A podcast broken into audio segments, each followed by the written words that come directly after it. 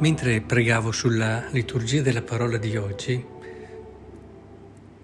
ho trovato in queste parole del profeta Isaia della prima lettura la chiave fondamentale attraverso la quale rileggere tutti i brani che ci sono oggi proposti, ma soprattutto rileggere tutto l'evento della salvezza e quindi rileggere anche noi per certi aspetti che siamo il termine di questo evento. Dice il profeta Isaia nella prima lettura, pertanto il Signore stesso vi darà un segno. Ecco, la Vergine concepirà e partorirà un figlio che chiamerà Emanuele, perché Dio è con noi. Eh sì, questa è la chiave di lettura, perché Dio è con noi. Vorrei che oggi lo ripeteste a mo' di eh, ritornello Dio è con noi, Dio è con me, Dio è per me. Questa è la chiave di, è il senso profondo di tutto quello che è la storia e quella storia particolare dentro la storia, ma al di suo anche che avvolge tutta la storia, che è la storia della salvezza.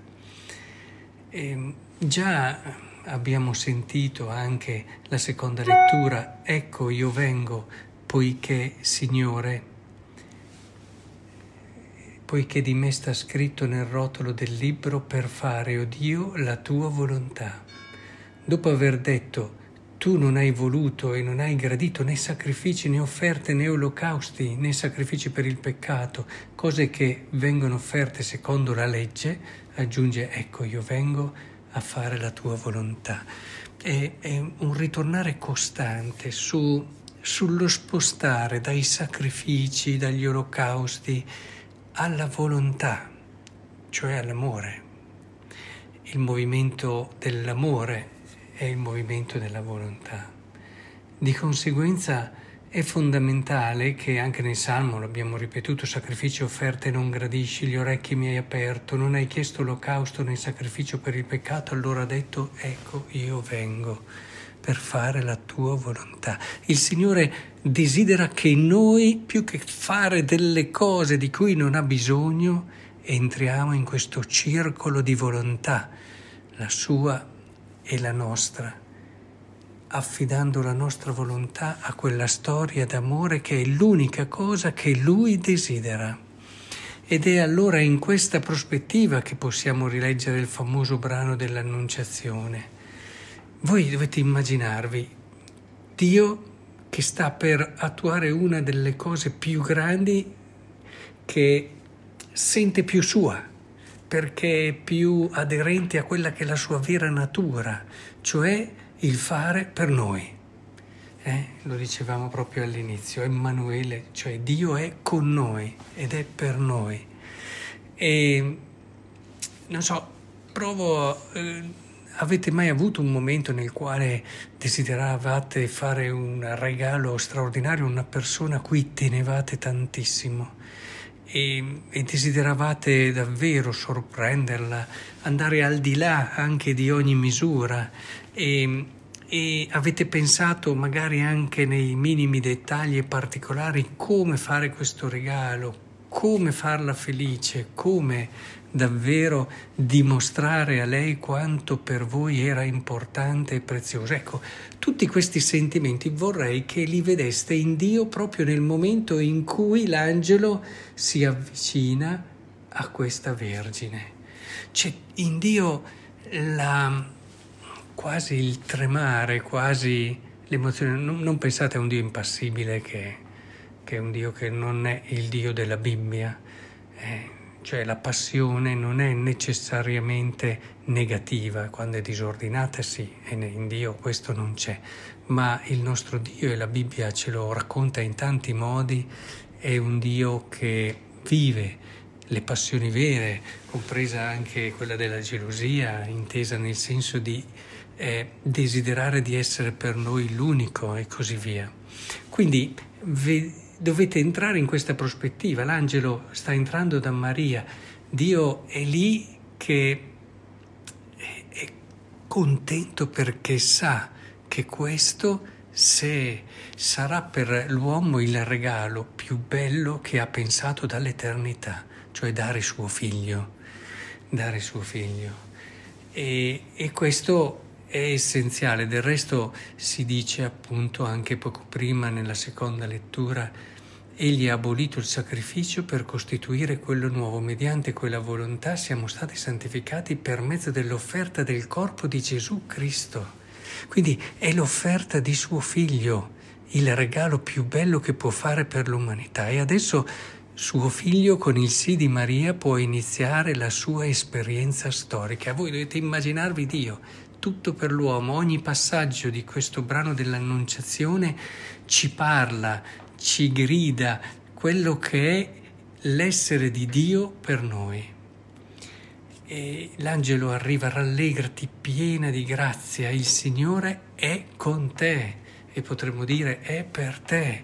E a queste parole ella fu molto turbata e si domandava che senso avesse un tale saluto. Hai trovato grazia. Mm? Non temere Maria perché hai trovato grazia, il favore di Dio, la grazia quando hai il favore di qualcuno e concepirai un figlio, lo darai e tutto quello che si dice di Gesù esprime il desiderio che Dio ha di fare del bene a noi, di realizzare qualcosa per noi. E anche lo Spirito Santo che diventa protagonista scenderà su di te la potenza dell'Altissimo e ti coprirà con la sua ombra e colui che nascerà sarà santo e chiamato figlio di Dio. Anche lo Spirito Santo che scenderà su Maria è lui che vive da sempre, dall'eternità, questa capacità straordinaria di amare di Dio.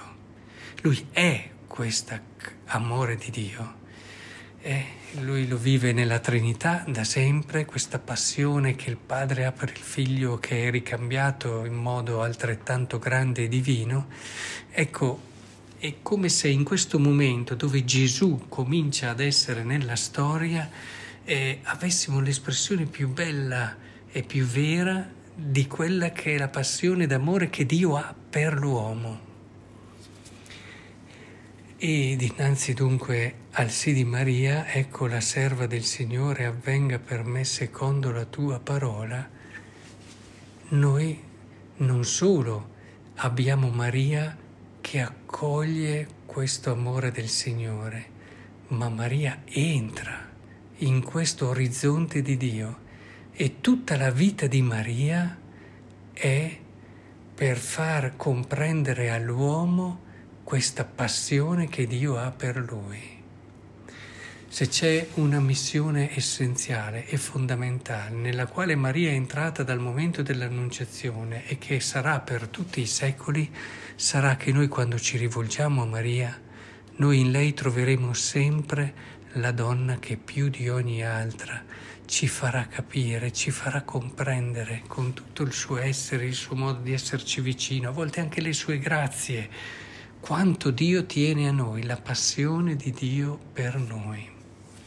Oggi vorrei davvero che ci lasciassimo riscaldare il cuore e in un momento come questo ne abbiamo bisogno da questa certezza. Tutto nella vita interiore ci deve portare a lì.